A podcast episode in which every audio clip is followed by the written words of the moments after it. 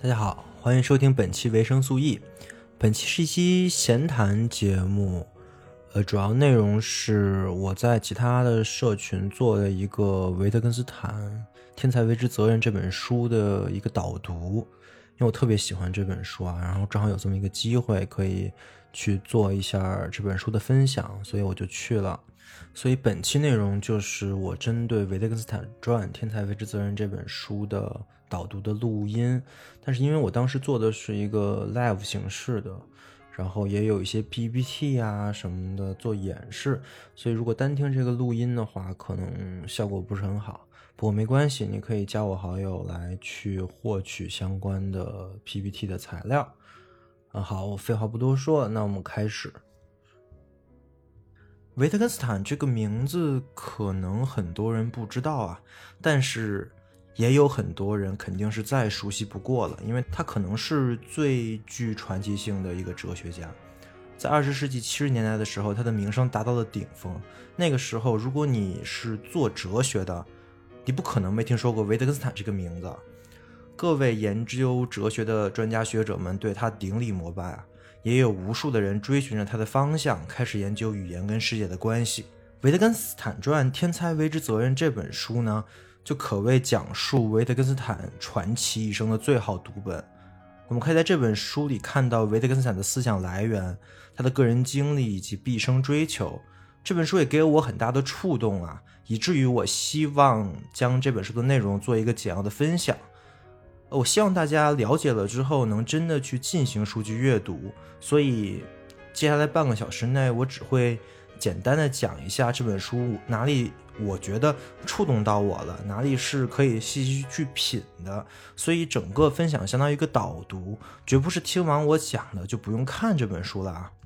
另外，我还想说一下，因为时间原因，我只会介绍这本书里关于维特根斯坦生活的那一些部分，而事实上，这本书里有大量的关于他哲学跟思想的介绍，而这本书的目的呢，也有也是想把他的思想跟他的生活结合起来。所以他的思想这块非常的重要啊，呃，但是，呃，我们我今天没办法讲了，呃，所以我希望大家有兴趣的话就可以读他的哲学著作，因为这个人的生活其实就已经很波澜壮阔了。呃，我这个分享我分成四个部分，这四个部分也是维特根斯坦最触动我的四个方面。所以说，第一部分是成为自己之所是，第二部分是天才的完美范例。第三部分是天才为之责任，第四部分是告诉他们我度过了极好的一生。好，那我们开始讲第一部分，成为自己之所是。这一部分我想讲的是维特根斯坦是怎么开始做哲学的。这一切的一切始于一个问题，这个问题在维特根斯坦八岁的时候困扰住了他。这个问题就是。如果撒谎对自己有利的话，那为什么要说实话？我觉得这个这个问题大家都可以想一想啊。呃，可以说是维特根斯坦最早的哲学思考了。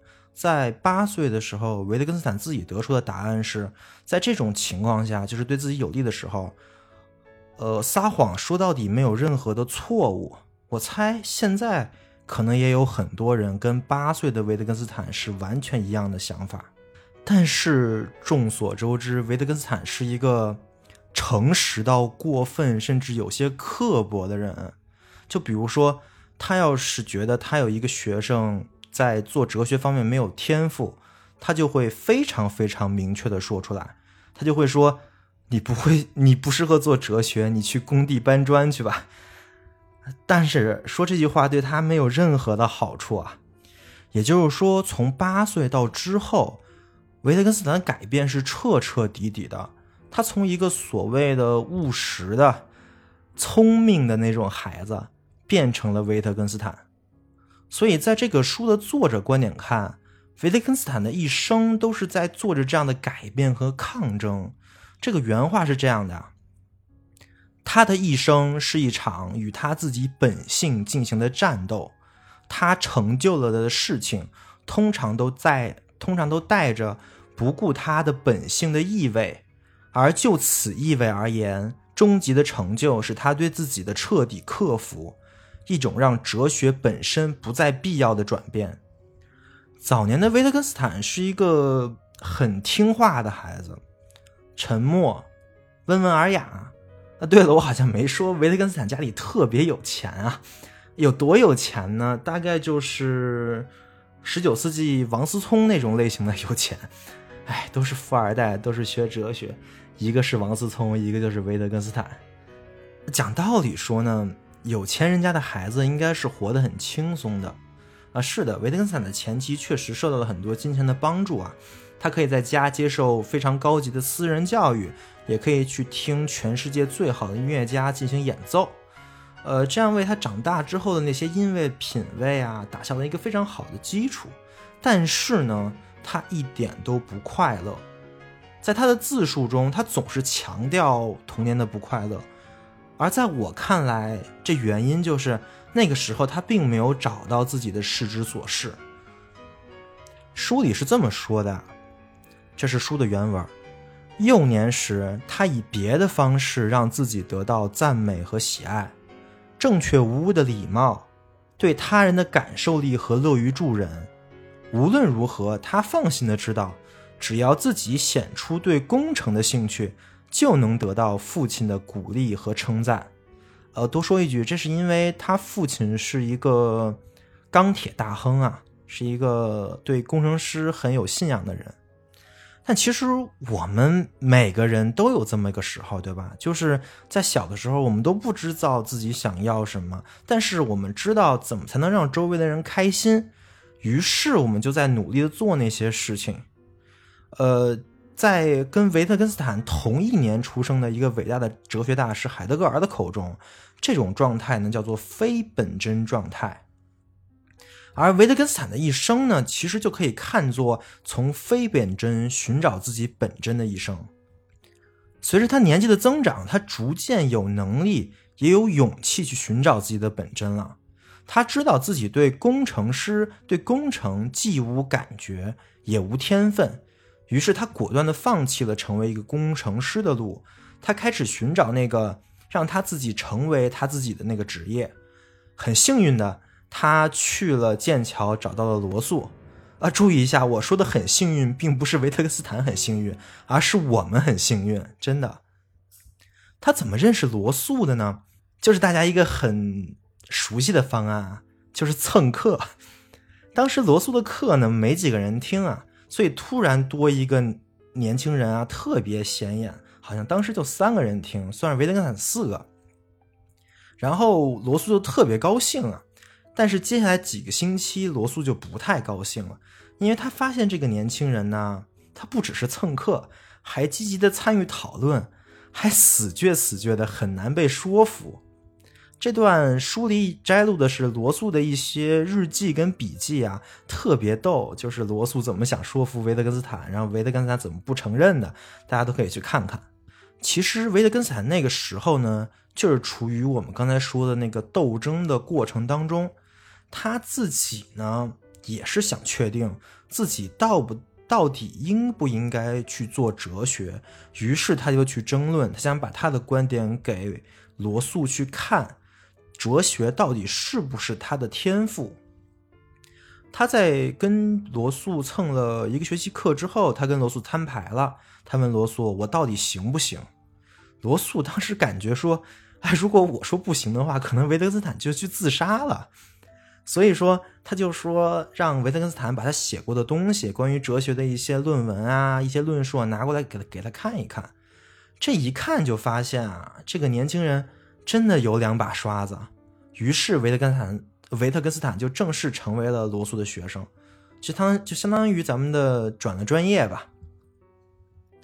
我现在说的简单啊，但是你可以想象当时维特根斯坦的挣扎。维特根斯坦一直对自己的天赋没有任何自信，以至于他一直想自杀，因为他感觉如果成为一个普通人呢，还不如不火。而这次转专业，可能就是他第一次战胜了那个谎言，那个为了讨好大家而做的维特根斯坦，而向自己的本真方向迈出的第一步。在他成为自己之所是之后，这一切才刚刚开始。第二部分我讲天才的完美范例啊，这句话是罗素称赞维特根斯坦的，所以这部分其实我也是想作为一个脑残粉吧，给维特根斯坦吹吹牛逼的。自从他找到了哲学并为之奋斗的事业之后呢，一切就突飞猛进了。维特根斯坦越来越多的显示出他天才的那一面。其实罗素刚开始没抱太大希望啊，他后来发现这个同学，哎呦有点厉害啊，所以我挑了几个我个人印象很深的片段给大家讲讲，一共七个。第一个，罗素得知他从未上过正经的逻辑课程，觉得这个课程对他有好处，所以就安排了一个特别著名的逻辑学家，叫做 W.E. 约翰逊来指导他。这一安排呢，大概持续了几个礼拜吧。后来，呃，维特根斯坦就说：“我第一个小时跟他一起上课的时候，就发现他没什么好教给我的。”后来呢，约翰逊那边也说，第一次维特根斯坦跟我上课呢，他就给我上起课来了。这两个评论的差别是，约翰逊其实是想挖苦维特根斯坦。但维特根斯坦则是完全认真的。第二个片段，呃，维特根斯坦开始听一个伟大的哲学家叫做 G. 摩尔的课。他其实是一个非常著名的哲学家，原来研究逻辑，后来去研究了伦理学。他的他在伦理学方面是一个大师啊，这是前提。他给摩尔留下了很深的印象。摩尔是这么评价维特根斯坦的。就是当他俩有分歧时，他觉得 W 一定是对的，那个 W 就是维特根斯坦。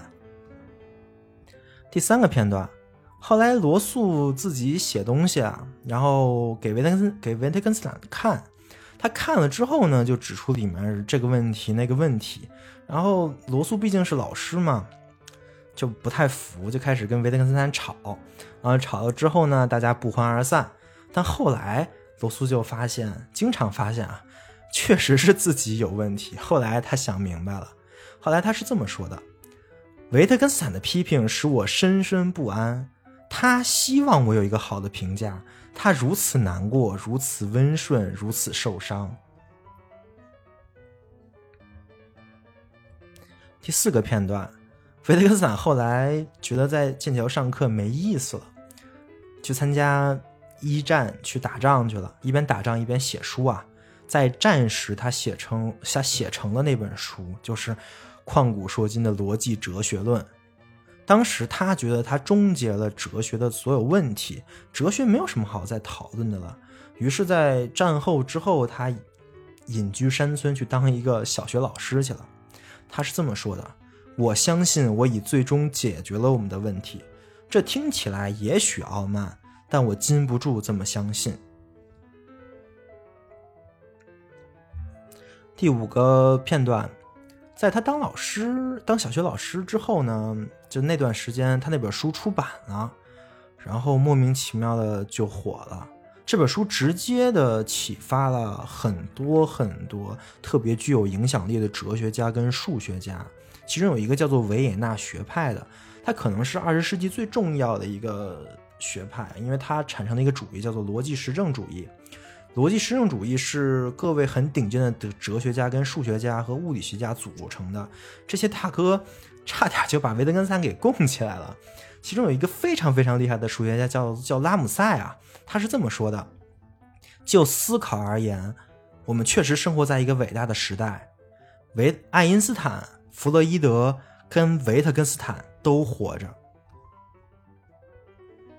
第六个片段，后来维特根斯坦一边教书一边就开始自己在反思自己那本书。他发现自自己那本书有很大的问题啊，呃，于是又重新点燃了他做哲学的激情。他想回剑桥继续做研究。当时是凯恩斯去接的他，对，就是那个凯恩斯属主义经济学的那个凯恩斯，那个可能是当时最大的经济学大牌吧。他在接维特根斯坦的时候特别特别激动，他给人写信的时候就说这个事儿，他是这么说的：上帝到了，我在五点十五分的火车上接到了他。于是维特根斯坦回到了剑桥，他在剑桥也有个学位吧，但是维特根斯坦当时啥都没有啊。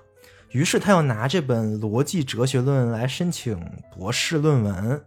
当然，这个时候《逻逻逻辑哲学论》已经是相当于是一本哲哲学名著了啊。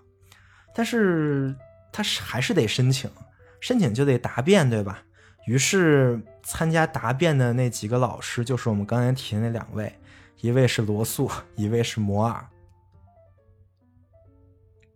然后整个答辩呢就非常的滑稽，呃，摩尔、罗素跟维特根斯坦一起走进来，然后罗素就很自嘲说：“我这一生从未见过如此荒谬的事情。”然后几个人就随便聊聊天然后罗素就跟摩尔说：“呃，你问他点问题吧，毕竟你是教授。”然后就是一些很简单的讨论，罗素提出了他的观点。但是维特根斯坦也提出了他的观点，双方还是打了一架，不置可否。后来就结束了。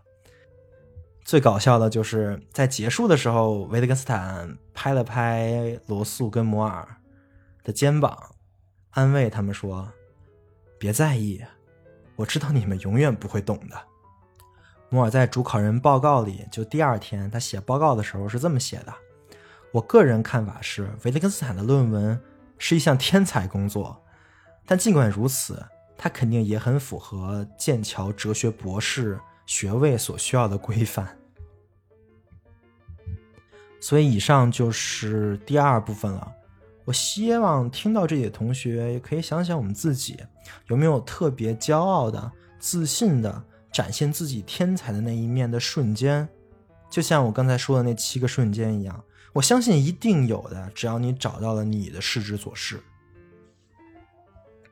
第三部分是天才为之责任，这一部分我其实想来说说维特根斯坦的工作以及他对待工作的态度。这本书我统计过啊，说了二百四十九次“工作”这个词，除了最开始维特根斯坦担当工程师的那些他用了“工作”这个词之外啊，其他的所有的工作都指向一个意思。就是对哲学的研究，但事实上，维特根斯坦其实做过很多其他所谓的工作，比如说我刚才说了，他当过乡村小学老师，他还编纂过词典，他去参军打仗过。他二战的时候呢，他还在医院里帮别人去，相当于打下手吧。他还为他姐姐设计过房子。对了，那个房子。因为特别具有对称的美感，已经变成了一个标志性建筑了。大家也可以去看一看。但是这些事情在维特根斯坦那儿而言都不算是工作，而“工作”这个词呢，他就只留给了他最热爱的那个工作，就是可以呈现出他视其所是的那个工作——哲学。他是个天才啊，所有人都知道，他自己也知道。但于但是呢，天才。对他来说，其实是一种责任，就是一种必须要做到的责任。所谓天才，其实就意味着很多事情，如果他做不到，可能就再也没有其他人能做到了。于是他带着那种激动跟愤怒的情绪去做他的工作。他时常抱怨啊，抱怨自己太笨了，自己的身体太差了，他无法集中精力。但是我们不知道他所说的程度是什么样的。说不定他认为无法集中精力的时间，在我们看来就是全神贯注的时间啊。同时，他对他不理解、想不明白一个东西而愤怒，也为他精神不好、不能长时间集中而沮丧。但是，这个愤怒跟沮丧呢，反而变成了力量，驱使着他继续做他那些只有他能完成的工作。我们很难用热爱来形容维特根斯坦对于。这份工作的情感，在我看来更像是一种义务，就像活着一样，是一种自然而然产生又不得不完成的事情。这就是维特根斯坦对工作的看法了。套用那个广告语啊，不只是热爱。像维特根斯坦对工作的态度跟思考，能对大家看待自己的工作和。找到自己真正想做的工作呢有一些帮助吧。以上就是第三部分，第四部分告诉他们我度过了极好的一生。这部分我想讲讲维特根斯坦的生活。这句话是维特根斯坦临终之前说的最后一句话，非常的有力量，也是他对自己人生的一个总结。但是你可能会觉得很奇怪，因为从世俗的意义上，他怎么看？都不算过了一个良好的生活。他病重，生命的最后两年，他是在病痛的折磨中度过的。刚才也说了，他那时候没办法长时间集中精力，于是就非常恨自己。他一生未婚，自然也没有孩子。他晚年过得穷困潦倒，靠他当教授攒的一点存款过活。原因是因为他主动放弃了巨额的财产，真的是巨额的财产啊！而且他再三确认，一分钱都没给他留。他从来都是一身军装，身无长物，他生活简单，只吃面包就能活。他是双性恋，同时也喜欢过男性。在那个年代，同性恋还算是一种病。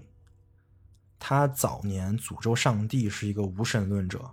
晚年信仰上帝了之后呢，也跟一般信徒的信大为不同，以至于葬礼的时候，牧师一直在苦恼，是不是应该给他办基督教的葬礼。他生前只出版了一本《逻辑哲学论》，只在小部分精英哲学家跟数学家中有口碑。死后两年呢，他最伟大的那本著作《哲学研究》才出版复印。而他在死前也明白，也知道自己是活不到看到这本书出版的那一天了。一般人追求的功名利禄、家庭美满，维特根斯坦可能在生前一个都沾不上啊。最重要的是，他本可以选择过那样的生活，他本可以当王思聪，但是他自己坚定的放弃了。也就是说，是他自己主动选择了他这样的生活。同时，在他去世的时候，他说他度过了极好的一生。那我们就可以想一想了：如果你是维特根斯坦的话，你会觉得这个生活是极好的一生吗？也就是我们经常问的那个问题：何为良好生活？这个问题其实是一个非常本源的哲学问题。但维特根斯坦不是做道德哲学跟伦理学的，所以他其实对这方面没有什么研究啊。但是他用他的行动给了我们这个问题一个答案。回到我最开始讲的那个，维特根斯坦可能是海德格尔本真概念的一个最好的诠释。他令人厌恶的诚实，令人厌恶的高尚，他追求自己，成为自己之所是。在体现自己价值的领域，嗯，全力奋斗，承担起属于自己的那份责任，一直到死去，这就是维特根斯坦的一生了。而在我看来，这是一直追求着本真生存的一生，是其他人完全无法比拟的完美的一生。所以，何为良好生活这个问题，大家是怎么看待的？我也非常想知道，大家有没有一个？已经找到了可以为之奋斗一生的事业和想用一生去解决的问题，所以我希望，如果大家讨论的话，可以以这个话题为始，我们可以一起来讨论，毫不所谓、务实的、完全天真幼稚的来聊聊自己的理想跟情怀，而不想着那些世俗意义的成功。当然，我说这些并不是想劝说大家。抛弃世俗意义的好生活，也不是就想劝大家不看电视剧综艺，不去网红店打卡，或者不再看什么成功学的书，而我只是想说，有这么一个人，他过了这样一种生活，而在他至少是和我看来，他度过了极好的一生。最后，也祝大家能够度过本真的一生。在临走之前，也可以跟床边人说一句，告诉大家，我度过了极好的一生。另外，今天是今年是维特根斯坦诞辰一百三十周年，这其实没什么意义啊，但是我只想说一下，这样的人离我们的年代离我们现在所处的时代并不遥远。好的，这就是我想分享的全部内容了，感谢大家收听。